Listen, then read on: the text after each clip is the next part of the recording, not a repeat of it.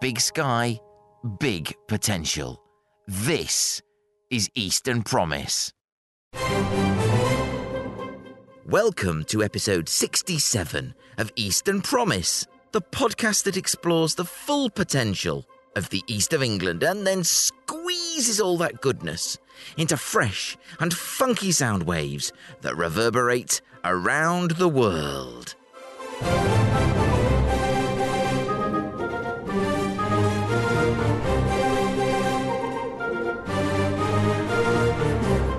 Our creative industries are jewels in the east of England's crown, none more so than our gaming sector. From big studios in Cambridge to indie producers in Norwich and Haverhill. Yet creativity is the easy bit. Turning an idea into an investable proposition is harder, but help is at hand, and Sam Burton of the University of East Anglia and Robin Milton of Fairer Games are here to tell us more. And finally, Nelson, Paine, Cavell, and Captain Mainwaring. All have been turned into statues, but which are your favourite monuments to the great and good? It's time for another Crowdsourcery.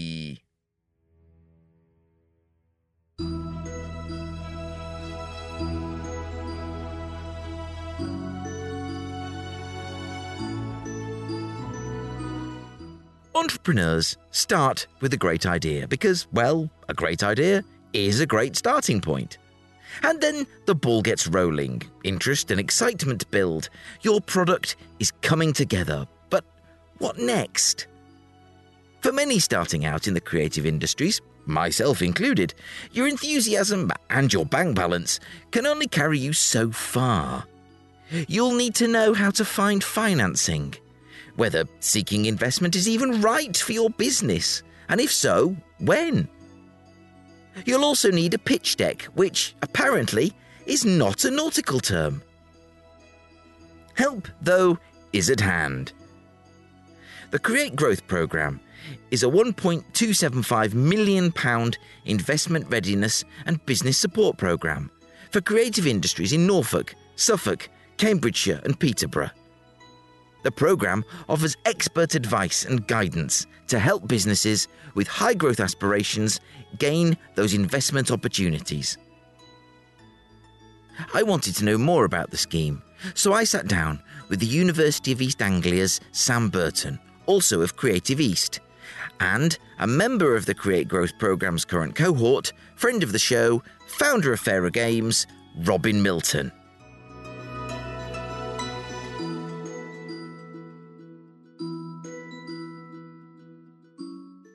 Enterprise Centre. It's a glorious day outside. It's at the, I think it's the largest passive house, commercial passive house building uh, uh, in, in, in certainly in Europe. In Europe, it says Sam Burton, who is brilliantly injecting there in Europe. I was I was going smaller. I'm glad you said that because I would have said England, but it's it's in Europe. Thank goodness. Sam Burton of the UEA.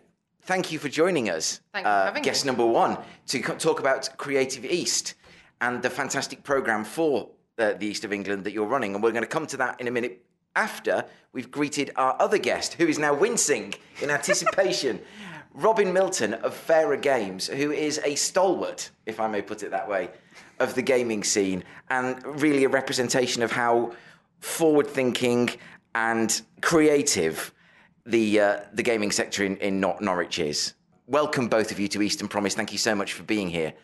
Sam, I hear that there's been quite the uh, confusion about exactly how the uh, Create Growth Fund that the government has set up is manifesting itself in the regions and nations. So, could you sort of help specify exactly what Creative East does? Because that's who you are, that's who you're representing here today. Yes, so DCMS put out a call across the whole of England for regions to bid for funding to run business development, um, business support, and investment readiness uh, programs for the creative industries.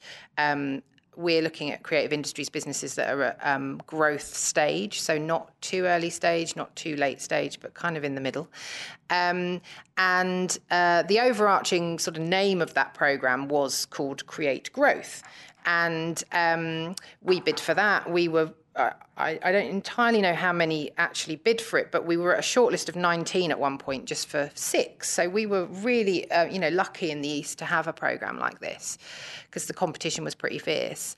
Um, Innovate UK are the uh, uh, the kind of managing. They're the, yes, they're the managing body of all of the uh, programs across uh, England, and there are programs in Leicestershire, um, sort of Cornwall, Scilly Isles, that area, um, south east Essex, um, and uh, they have also launched something called the Create Growth Fund. Um, so the Create Growth Fund is a fund for creative industries businesses that are in the geographies of the Create Growth programs. So if you're outside of one of those places, so if you're based in uh, London, for example, where there isn't a Create Growth uh, business support program, you cannot apply for this funding. So businesses in the East, so that's Norfolk, Suffolk, Cambridgeshire, and Peterborough, which is our program's geography, can apply for that fund, but we're not managing the fund. Innovate UK are managing the fund. So applications go to Innovate UK. They put out a call, as Innovate UK typically do with all their funding. So a call comes out. You can apply if you're in the geography, but you don't have to either be on our program or be in discussion with us at all because it's a separate fund but under the umbrella of right. the same program across so, the whole of England. I think thank you for that. And frankly, if so nobody please contact Sam no. to say, "Where's my money?" Please don't, because you're not a you're not going to get it, and b it's not Sam's uh, bailiwick at all. But you say you were very lucky. Frankly, my experience of working in the east of England, looking at the creative industries here, I say your inclusion was a no-brainer. But what does Creative East do? And we've got Robin here, who's a, a part of your your cohort, yes. and we're going to come to, to, to you in a minute, Robin, so you tell us your experience of being part of the Creative East program. But Sam, what is it you do? So the Creative East program is, as I said, a sort of very generic business terms, and I'll get into the bones of it. But an investment readiness program, a business support program for businesses in the creative sector in Norfolk, Suffolk, Cambridgeshire, and Peterborough who are at growth stage. So um, we're looking for businesses who've made a bit of money or at a certain point with their product or service, who are now looking at a bit of a crossroads where how do they grow? Um, the focus is getting ready to take on investment, although the end goal isn't necessarily everybody gets investment, everybody is going to take that path. Um, it's a series of masterclasses, seminars, one to one advisor support and specialist mentor support for those businesses to sort of explore what their next stage is going to be. So they learn about how to pitch for investment, what investment actually means, how do you value your company, what does a cap table look like, um, what does shares mean, and how giving away the company has a has an impact on your relationships with your shareholders and having a board and um, IP strategies, marketing strategies, uh, you know all aspects of what you need if you're going to go out to an investor to have in order and to understand so that that opportunity is there for you. That sounds, that sounds fascinating. Actually, you know, I'm sitting here listening, thinking I could really use that. So, um, asking for a friend, what do you, you, you sort of said made a bit of money? what? Sorry, what what does that actually mean? In devs. I know you're going to say you've made some money, but it, it, does it have to be a sort of you've made X amount of money, you've got accounts for the first year, um, you know, you, you are op- operating at a profit. What does that mean? So we have guidelines from DCMS that are across the entire program across the whole of England. Yeah. Um, we are able to slightly flex on some of those if the company hits all the so so if there's one of those they're not quite hitting to the maximum amount but they hit all the other criteria and we can talk to the company and find a rationale for that then we can slightly flex on it which sounds a bit loosey goosey but i mean it, it, it's a bit spidey sense from us in a way. so the, the criteria are um, you need to be in the geography, you need to have the equivalent of two employees, and that can be made up of freelancers, it can be the founders, um, it can be a bunch of uh, part time staff that make up the equivalent of that. Um, that's one we want to flex on a bit more because we, you know, we we had a talk the other day from from Debbie Gray from Genesius Pictures, who made Good Luck to You, Leo Grande. She has just her and a couple of other people at some point, and then 60 people at some point in the year. So, you know, if you aggregate her employees across the year, it would definitely over, right. you know, over the target. She's not one of our target companies because she's at a certain level. But, you know, production companies, as an example, do flex and change in terms of their employees across the period of yeah. a year, for example. Um, and there has to be, the company has to turn, have some turnover. So it doesn't necessarily have to be in profit, but they have to turn over something. So not zero, essentially. Okay. Um, and they have to have the correct legal structure in order to take on investment. So you cannot be a CIC, you can't be a charity, you can't be limited by guarantee because you cannot take on investment under that legal structure. Right. So learning about investment w- would be interesting, but when you you know, we're going to have investors in the room at some point. Yeah. If Robin pitches to an investor and her company wasn't the right structure, and an investor says, I'd love to talk to you more about investment, and Robin says, Well, actually, I'm a charity. That's sort of pointless. Yes, indeed. You know, so so that we're trying to foster those relationships with investors. So they really need to be able to take on investment. Otherwise, it's it, it's not relevant. Yeah, I want to ask you so many questions just just because of my uh, I, I, have an audio production company alongside Eastern Promise, which is a CIC, which is obviously, as, you as you say, not eligible. But anyway, we're not here to talk about what I'm up to. We're here, we're going to bring in at this point who's part of the first of four cohorts. Yes. Which are, I believe, and Sam will stop me if I get this wrong, the current cohort that's currently running in Norwich. The next cohort will be in Ipswich. The third co- cohort is Peterborough. The fourth cohort is Cambridge. Spot on. Way! Do your research, kids. Um, Robin, you have been part of this cohort. Now, just just quickly before we go on to your experience, just talk yep. through Fairer Games. Anyone who wants to know more about the Fairer Games story can find out on the Eastern Promise feed, which was uh, one of those great interviews where I actually don't care all that much if anyone else listened. I had a whale of a time. But um, tell us more about Fairer Games, and then if you could tell us about your experience as being part of this cohort, kind of from the beginning when you first saw the. Uh, oh, this looks good. Yeah, so I mean, I guess I'll just start off by saying that um, I'm very passionate about the local games industry in Norfolk. I've been helping run Norfolk game developers for over eight years now. Um, I started Fairer Games in 2022 um, as a kind of response to something I have been very focused on, which is diversity in the games industry. I obviously am a woman who works in the games industry, and I want to see a more diverse workforce. But there also is an issue around content there are not there's not enough uh, diverse representation in games content itself.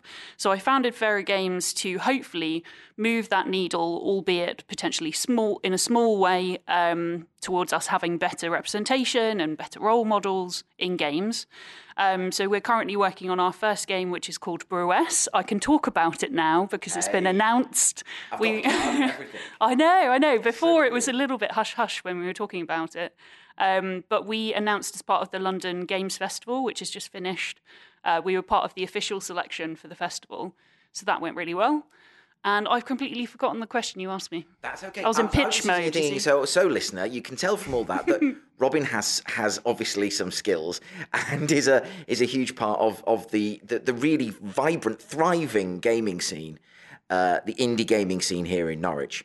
But so that's what Fairer Games is, mm. and I've dropped your name in, in, into a conversation several times. Once here in this building with Chudazzi, who were a, a, film production company focusing on the same kind of issues you are. Oh, amazing. Um, and they said, "Oh, we're working with game designers." I said, "Oh, it must be Robbie Milton." And they went, "No, but she sounds great."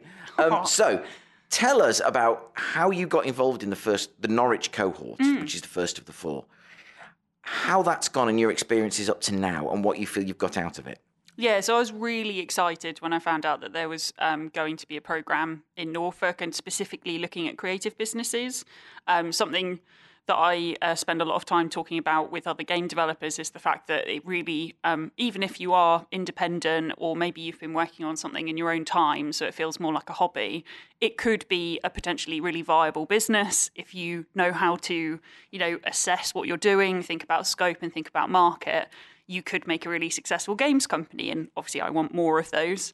Um, so I was really keen to see that we had something locally that was focused on creatives to help them understand their potential, what they where they could take their businesses, and obviously all of us want um, business growth so that you can you know expand your impact, bring on more people to your team, have greater reach. So for me, being involved with the program is great because it's kind of reinforcing some of the things that um, I've built over the last year, but also it's helping me really understand from an investor's perspective how they would view my business, which is a, was a big missing piece of the puzzle. Um, I have never been in the position to kind of be on the other side of the table, so I'm always going to be thinking about my passion for the art of games and like you know the the people we can inspire or whatever. But that's not necessarily a kind of a basis for a business case. So being able to hear from people that are from that side of things in an environment that's very friendly and welcoming and kind of a safe space for those discussions is great because it can feel very vulnerable when you're pitching your business to someone asking for support or finance, even understanding how much money you would ask for, what you actually need. Um, the So ways to do that is it can be very uncomfortable as well. You know, if you're not used to talking about money. No, I, we I, are very British and we don't always kind of do that. So this program is already just helping me feel more comfortable having those conversations. They say, no, there is value in my business. There's real value in what I'm doing, and I am potentially offering someone the opportunity to get involved in what I'm doing, as opposed to thinking that I'm sort of a you know struggling artist hoping for some help. It's like, no, actually, there is a market for what I'm doing. There is a use case, and yeah, I'm just really excited to see where that can go. if I could just ask you first, Sam, and then I'll come back to Robin to ask her to describe her experience of starting in each class. What's the broad sort of mix of those? Is, is is it kind of one one in person, then one online, or is it kind of more hodgepodge, if I can put it crudely? So it's a 12 week program of in person masterclasses. We're doing them weekly and we've got breaks in the summer, in the school holidays. So Yeah. we're not doing it in half term and that kind of stuff because, you know, we've got parents in the room who won't be able to attend and, you know, we want to include everybody. Um, and those sessions are a morning session um, where we have an expert speaker come. So yesterday we had our pitching session. So we had in the morning um, Simon Hopkins from Angel Academe, which is a big angel group down in London, um, do a session on pitching, what to do, what not to do, what to include in your um, pitch deck, and and uh, he went off on lots of tangents about things he'd experiences he'd had where people had pitched certain things. And it was really good because he sees hundreds and hundreds of pitches. So he's speaking from experience as an investor as to kind of say absolutely don't do this because investors don't like it or so that's amazing. And then in the afternoon we did um, we did some sort of how to communicate your pitch. So not just the content of it but like what do you do with your hands? How do you prepare yourself? Uh, Really? yeah, that kind of stuff. So um, we had a, a guy called John Torrance, who's he's actually from worked in the gaming industry for a long time and, and now does a lot of communication work. And um, he used to be a stand-up comedian and stuff. He was awesome, wasn't he, Robin? He was just his vibe was amazing. And we got each of the companies to stand up and do a two-minute pitch, and they didn't know they were going to do it, and it was a bit scary. but actually, I think chucking people out of their comfort zone in a really, I hope Robin agrees in a really safe friendly space where the feedback was critical friend. Everyone wasn't going everything you did was amazing. People were like that was amazing.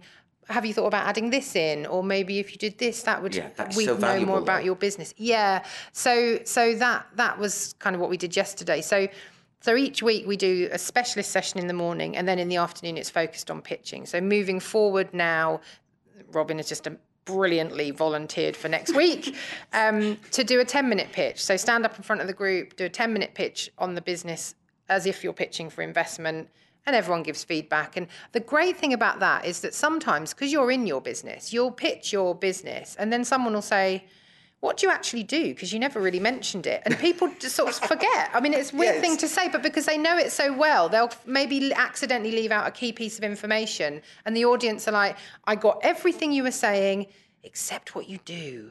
You know, Yeah. the team's great, the What's your market's name? interesting. yeah, yeah. And it's, it's, it's interesting how that happens. Yeah, it's, it's it, that is a fascinating point, and I think what you say sounds about throwing people in the deep end and giving them no warning. On the one hand, sounds cruel, but on the other, more importantly, it gives people it doesn't give people a chance to back out because they would miss something hugely valuable, and uh, you know you'd, you'd you'd miss all that opportunity and the chance to grow your business, get get the information you need to grow your business, and uh, and and Robin, when you're faced with that, and you're you're and and I can fully empathise with this because.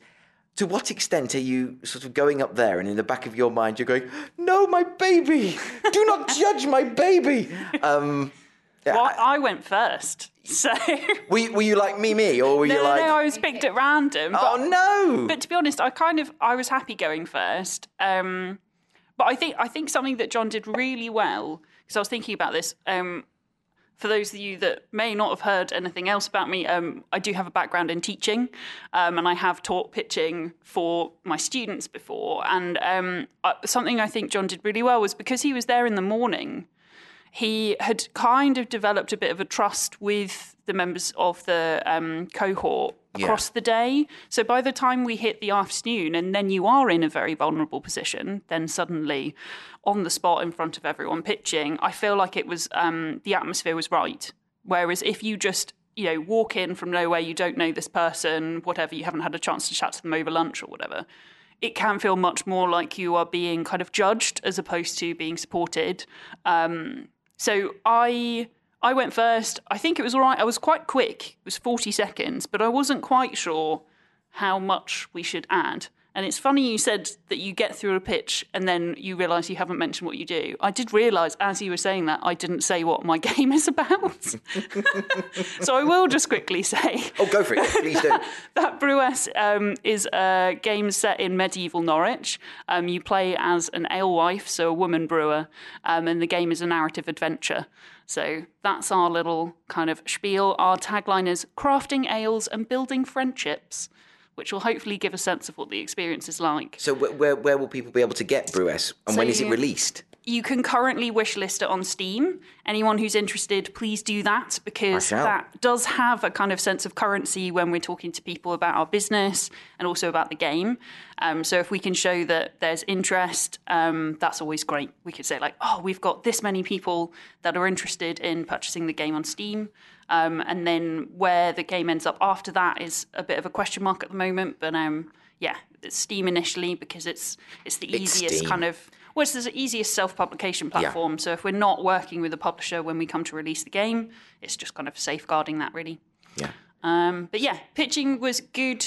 The I felt all right about it just because I have thrown myself into hundreds of situations where I have to talk about myself and my business over the last four to five months. So I feel like I've been kind of exposure therapy approach to this. But it does mean that I'm not so scared when someone says, "Oh, like tell me who you are and why you're here or what you're doing." And um, yeah, and talking about games sometimes can. It, it used to be quite nerve wracking for me. We spoke a bit about it before that some people's reactions can be quite um, extreme when you talk about the fact that you work in the games industry. I have had people say, "Oh, you're the reason my child doesn't leave their bedroom because they're playing Minecraft for 12 hours." And did you know, I respond? have- You're welcome. no, because uh, I'm more tactful than that Aw, when speaking to parents. Um, during lockdown, that would be my. Yeah. yeah, but you just, you just don't know what the response is going to be. So I think that also helped me a little bit, which I was just like, I just need to be able to talk to people about what I'm doing in a way that isn't going to set alarm bells off in my head. Yeah. Um, I still get, you know, the adrenaline and a bit of the nerves, and don't ask me what I said five minutes later because I can't tell you. Um, but I, I try to approach it like I'm sharing something that I'm really excited about, as opposed to lecturing someone on what I'm doing. But it- doesn't sound like that at all, and that really comes across that that energy and that enthusiasm, which which is great. And uh, as someone who has kind of been, you funny you mentioned stand up comedy because having done a bit of stand-up comedy, uh, you do get thrown in the deep end, and it is is nerve wracking. And, and when I actually Very close up, to teaching, I went think. up went up to perform, I actually backed off the stage. You know, took too many steps backwards and, and, and went off, which I which I'm told by those there I styled out, but Physical me and style are, are, are, are, are not uh, are not uh, usual. Uh, usually uh, working together like that. But um, and the other thing you describe about the system of, of sort of building trust is really interesting because it sounds exactly like uh, I did hostile media training Oh, okay. Um, because of my previous life in politics. So I was trained how to deal with a hostile media interview. But the way they did that was. Uh, the guy built trust throughout the morning, exactly as you said. So in the afternoon, you were you you didn't basically just break down in tears. That why are you shouting at me, um, Sam? talking about dealing with with these things, how do you pre- to to a certain extent? You said you can't prepare people for them because you don't want to lose their participation by them just speak terror of public speaking and I'm never going to do this. To what extent do you prepare people for that for that experience uh, in in a way that doesn't put the fear of God into them? So pitching. Yeah, So, well, yesterday was a deliberate uh, act of cruelty on our part to say I- just I stand up that. for two minutes. Uh, moving forward, the pitching process is um, going to be uh, a, a, practiced thing. They'll volunteer, they will know when they're doing it, they'll have lots of time to do it, they'll work with their advisors. So, there are three of us that advise the businesses on the program, and we work individually with the businesses. So, we will be going through their pitch deck with them, we'll be getting them to practice to us. Um, it's a very supportive environment, and then they will stand up with the group each week on the afternoon session on, at the masterclasses and and do their 10 minute pitch in that supportive environment so uh, it's a re- it's really interesting because yesterday one of our participants literally was sitting next to me going i'm not doing it. I can't do it. I'm not doing it. I can't do it. And i was saying you you can do it. You stood up last week and said who you were and what company you were from. It's just a bit of an extension of that. These are all people you've spent time with and you've eaten sandwiches with and you've had a coffee with and you've been in a room with. Um, and she just was like i can't i can't i can't. Up until the point she was saying to her advisor, I can't. And her advisor, Beth, was saying, It's fine, you can do it. Um, and John said, Up you come. And she went up and she was brilliant. you would never know that she was nervous. She said everything. We knew exactly what she did. We knew what the business did. We knew what direction they were going in. She was very detailed, to time, concise didn't have any you know you would never know she was nervous. And that i think that's you know that was john's point was people are like ah i can't do it and then they do it and they're absolutely fine. They may feel on the inside You that do, they're you having a really nightmare do. but externally she looked polished professional not nervous in any way. And the only reason i knew she was nervous is because she'd basically been sitting next to me going i'm not doing it i'm not doing it. It was amazing. It was really interesting. They say it's introverts actually that make the the best stand-up comedians, and when you get them off stage, they're like, "Okay, thank you very much." That's what John said he was. He said he was Yeah, he said he was Because an you, intro- you, you introvert, just didn't he? shift into a whole other persona, frame of mind. But that's you talked about moving on to a ten-minute pitch, and before I just come on to that, because t- to me, ten minutes sounds like it's nothing when you talk about it here, and up there, it's eternity. Um, just a bit of sort of glossary corner. Uh, go all Susie Dent for a minute, and um, for those who might not know, not saying that's me, you talk about a pitch deck. Could you, uh, and perhaps ask uh, you and then Robin to just sort of give your views on what, what, what a pitch deck is and what constitutes a good pitch deck? Uh, so, what's a pitch deck? So a pitch deck is the, uh, I guess, document that you use in order to deliver your pitch. So it most likely is um, a PowerPoint presentation, but it could be PDF or another method by which you would deliver it. Um, and it has uh, people do it in different ways. We're quite uh, we kind of guide on on our program how how to sort of formulate formulate that um, sort of the order of that when you stand up in front of investors.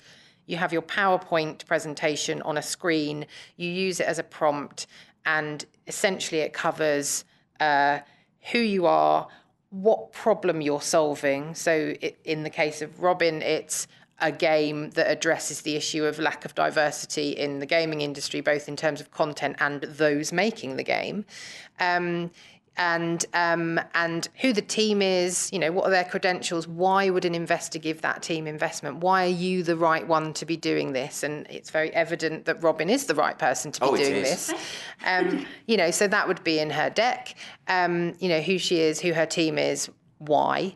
Um, who the market is. So, who are your competitors? Is there anyone else doing it? There are other people making games, but probably not that many making games in the same uh, sort of arena in terms of the diversity. So, that's your USP.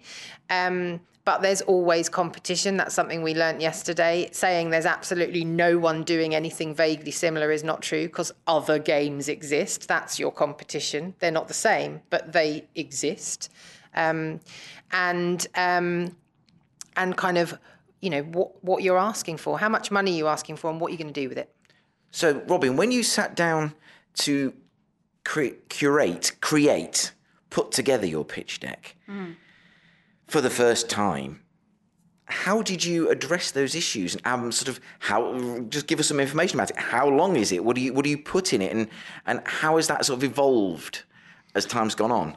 Yeah, so I think one of the key things is that you've got to be really comfortable with the content of your pitch deck because you are working kind of uh, in tandem with that as you're communicating to someone about your business. The pitch deck really should be something that you feel comfortable going through when you're talking about things. It's just going to support and back up what you're saying.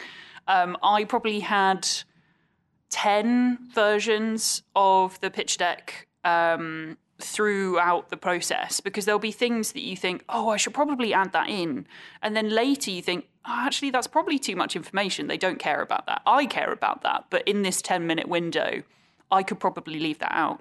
And so I think it's really important if you're going to develop a pitch deck for your business, like do give yourself time.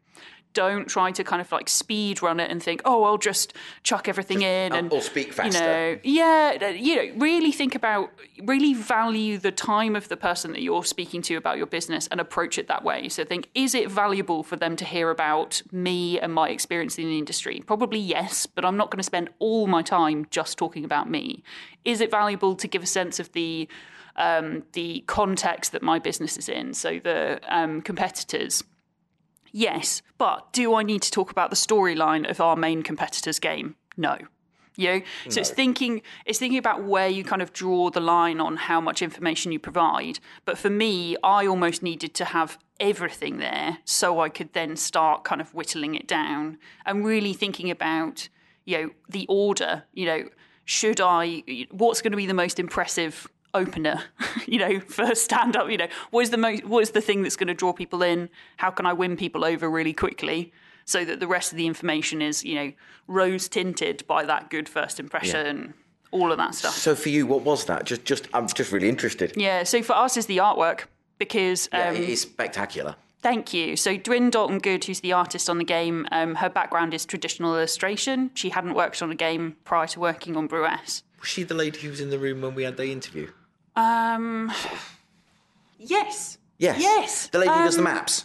Yeah. No. So No. Yes. Maybe. God, this is the yeah right. So yes, Dwin was in the room at the time. I think Dwin had done one piece of artwork for the game when we originally had our interview. That's how far we've come since we first spoke. Blimey. It's it's insane. Um, but yes, Dwin, traditional artist background, had been doing some kind of medieval watercolor illustrations. And I was working in the same art space as her and kind of leaned over and was like, that's really cool. I happen to be pitching a medieval game for potential funding. Um, would you would you want to work on a game because it's a very different artistic process and creating you know images and assets and there's a lot of repetition and Yes. you really have to think about making things efficiently and when you're an illustrator it's just all about you know how it looks you don't have to necessarily worry about your process as much so it definitely has been a kind of transition period but um, yeah for us it was all artwork. So my first three slides so you've got the kind of hero slide which is the artwork that you'll see on a lot of our marketing um, which is of the brewess um, and then after that, we basically have two slides which are cut into kind of three, where it's three images, Aldwin's artwork, showcasing the um, gameplay experience and then the wider game world. And I cover that in two slides. and then I can go into more detail if people are interested in it. Um, but it allows me to make sure I get out, like you say, you hit the key points first. um, but as I was kind of saying to Sam earlier, the pitch deck that I've been working on very much was for publishers and looking at pitching the game. So I need to be able to kind of step back a bit further now, re look at my slides and think, okay, now I'm pitching the business. The game is obviously one part of that, but it, it's very much listed as one of our products rather than the main focus of what I'm talking about. So I think if I was approaching it from the business side, maybe the artwork still because it is so kind of captivating. Um, but I also really like our branding for Fairer Games, so probably kick off with that. And um, yeah, just I think visuals is a big thing. Obviously, I'm an artist, but One of the things you, you said in your pitch yesterday, which was a stat about Ah, yes. the percentage of female game players. So, which is 40. 46% of global 46%. game players are women. We talked about that, didn't we? we Yeah. uh, and we, we went through um, the, the, the favoured games choices globally because it varies. Uh, and we went, had you played, had had we played those games, and had you played those games? But Yeah. Sam, once a cohort has reached the end of the course, because I know I, I know we're we're we're, we're going to start running up against uh, uh, the clock in a minute, but once a cohort's reached the end of the ge- of the course, where will they be in terms of investment readiness? We've discussed, but I, you, you, were saying earlier, uh, I can't remember. This is probably pre-recording that it may be that they decide that that method just isn't for them, and they need to look at another route. So, what are they going to be equipped to do by the end of the course? Do you hope? So the the program, uh, the whole program runs until March 2025. So one of the things I did want to get across I haven't quite said yet is that that uh, there's one-to-one mentoring from a pool of specialist mentors, and that is available to any participant on the program for the whole duration of the program. Everyone gets a sort of notional budget of how much they can spend with mentors, obviously. Um, because we, you know, we don't have an infinite amount of money, but we um, are hoping that businesses will access that because there is the talk led part of the program, and the seminars are very bespoke as well. We've deliberately not programmed in more than two so far because we're responding to the needs of the cohort. We've already had some great ideas around what we can put into those seminar slots. So each cohort will get their own sort of bespoke experience alongside the the main thread of the taught stuff through the mentoring and through the seminars. Um, so we hope that what people will come out of it uh, with is knowing whether or not investment is right for them now. It might be that it's right for them in a year's time, in which case, if Robin decides in a, year a year's time she actually wants to revisit talking to an investor on the mentor pool around, you know, how to get her cap table in order or whatever, then she can come back and do that because we're a cohort member is a cohort member until well probably for the end of time. I'm still talking to businesses from 2018 on our previous program um, because that's sort of the support we offer. But you know if it's that they come out of it and say actually investment isn't for me because you've taught me about investment and that isn't the right ro- route for my business that's also great. And hopefully they'll come out of it having made contacts. There's you know there's massive synergies between the companies we're hoping. Maybe there's some partnerships that might form some projects that might come out of it. You know that that's the, the cohort thing for us is so important because people in a room who are creative are going to come up with interesting ideas Yes. and things to do together or you know supporting each other in that. So we you know i think what we want is for people to come out of it hopefully a bit clearer about whether investment is the right route for them. Some of them will come out of it having met investors and that relationship will form. We're not formally, we're not, you know, regulated to be able to kind of say you should invest in this and this is a good investment because that's not our role. But our role is to introduce those people so that they can continue those conversations outside of the program. And if an investor comes along, meets Robin, another participant, and says, I really want to have some further conversations, that's a massive win for us. Yeah. So, uh, just to nip quickly back into uh, glossary corner, cap table. Oh, yeah. So a capitalisation table. So a ah. cap table is a table of who your shareholders are, what percentage of the business they own, because how many shares they've bought against the valuation of the business. Yeah. Right, thanks very much. Well, I'm going to go away, I think, and with my other hat on, my my Pricecroft hat on, look at whether I qualify Are you for be the next. me up later? I'm, I'm, I may ping you off a core email. I don't really do phone calls because that's a whole other thing. Mike, Uh, can I add some bits just on the end? of course you can. I, Go I for could it. I could sense that you were finishing, and I was like, oh, I need to get these in. Get it in. Go, So, go, go, go. Obviously, the, the program at the moment is for people that are looking to grow their businesses. If you are earlier than that, or if you're considering starting a games business, um, I do just want to plug two um, routes that you can take. So, the Prince's Trust is someone that I've been working with with my business, and they do offer free business support. They've got something called the Enterprise Program. It's specifically for young people, so you can get in onto their programs if you're under 30, which I was just on the cusp of as well I applied. Um, and then, if you're um, someone who is uh, from a marginalised gender or from like a diverse background, and you're looking and are interested in working in the games industry, at the moment there's something called the Limit Break Mentorship Program. It is open for applications. Um, I don't know the deadline date, but I know it's open at the moment. So anyone who is looking for mentorship, which is also free, um, from someone who rep like reflects them in terms of diversity. It's a fantastic program. Do look it up. Sam, Robin, thank you ever so much for being on Eastern Promise today. It's been really interesting knowing about the, the scheme. It sounds really a really important thing to be doing. The East of England is such a rich, diverse, creative place, and it's really great that the UEA is working on the Creative East program, driving that forward, helping those creative businesses like Robin's. Although I'm sure, sure Robin, you know, will be will reach uh, reach brilliance um, anyway. But um, Thank you. I, I think that was a, that was a compliment. I hope that came across as a compliment. It was meant as a compliment. No pressure. No pressure. No pressure. No pressure to reach brilliance. I know. Reach brilliance, uh, or, or better. yeah. Okay, where was I? Thank you ever so much for being on Eastern Promise today. We look forward to seeing uh, the students who come off the cohort uh, go on to really great things and really sort of plant plant the flag of the East of England in, in whatever their chosen uh, creative sphere is. But thank you very much. Thank you. Thank you.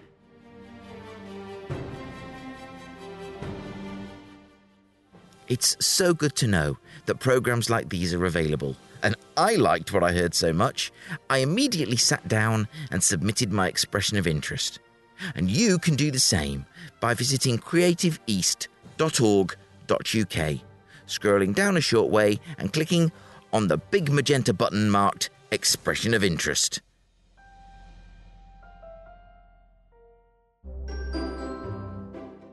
And now. In Thetford, Thomas Paine's golden statue is the King of Bling, whilst Captain Mainwaring waits canal-side to pronounce any photo hunters a stupid boy.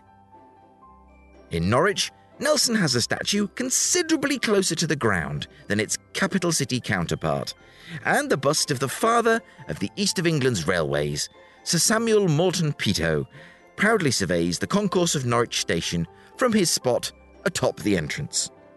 But what statue, monument, or memorial speaks to you? Uh, Not literally, of course, that would be freaky. Let's find out in this week's. Crowdsourcery. previous special guest, the wonderful Harriet Fear MBE, Director of Cambridge and and Chair of Cambridge Ahead, who has a surprising statue related claim to fame. Hi, Mike. One of my lovely friends is the sculptor of the Captain Mainwaring in Thetford. Ooh. The muse was my next door neighbour Tony. Yes, really. Sean also did Bobby Robson, Alf Ramsey, James Herriot, and many more. And Gracie Fields in Rotherham is wearing my vintage dress and shoes. That's Harriet's vintage dress and shoes. I wouldn't let them have mine. Sean would be a great podcast. Agreeing with that is author and consultant Kevin Keeble, who adds, That's a great idea. And, and why not Laurence Edwards? Some very impressive work. It's superb. He also has Yoxman and the New Head on Lowestoft Beach, amongst others in this region. We've been to two pourings at his foundry. Quite extraordinary. Kevin kindly provides a picture of the chthonic head in all its beach-bound glory. I feel a fantastic idea for a podcast coming on, and rest assured, Harriet and Kevin have already been taken up on their very kind offers. Meanwhile, not quite going Dutch, is Tim Robinson Chief Operating Officer at Tech East, who says The Family of Man by Barbara Hepworth, currently on loan to the Rijksmuseum in Amsterdam, but usually gracefully positioned around the back of Snape Maltings overlooking the reeds. Uh, do they count? Tim. The golden rule for Crowdsourcery, Crowd sorcery. thank you, is that if you say it counts, then it counts. Tom Abbott of sustainable consultancy Green Easy honours one of Norfolk's heroes of yesteryear and also someone who's very much with us. Says Tom, need to have a think, but Nelson in Norwich Cathedral Close is up there. Modern day living legends, maybe the sustainability champion Saul Humphrey. Why wait until someone's deceased before celebrating their achievements with a public statue or plaque? Well, I think that's a splendid idea, Tom. Though Saul Humphrey, managing partner of Saul D. Humphrey LLP, certified B Corp, professor at Anglia Ruskin, chair of Institute of Directors Norfolk, and chair of New Anglia LEP's Building Growth Group, disagrees slightly. Tom, says he, is being too generous by far. Saul, not so. However, Saul rightly adds that we can and must all do more on the sustainability piece. However, I want to give the last word to Andrew Stronach, Head of External Relations at the Quadram Institute. Andrew says, Every time I go through Liverpool Street Station, I pass by the Kindertransport statue, a salutary reminder of our region's role as a place of sanctuary over the years. Absolutely, Andrew. That statue will be very well known to many of us travelling to and from London, passing through our region's hub in the capital. Andrew rightly calls it a reminder that when others need help, we should do all we can, if only because one day we may need such help ourselves, and only grace has so far kept us from harm. And on that deep and thoughtful note, it only remains for me to thank Sam Burton and Robin Milton for taking us through the Create Growth programme. To all my crowd sorcerers and to Engineer 49, who has taken his camper van on the highways and byways of Britain for a quick getaway. He is a man of enigma and mystery, so from whom he's trying to get away, I do not know. I have been Mike Rigby, and will be again next week, when I hope to bring you the very best of the Royal Norfolk Show 2023. I will be at the show both days, so please do stop me if you want to be part of the Eastern Promise action. Until then, stay safe, be excellent to each other, and enjoy the sunshine responsibly. Bye for now.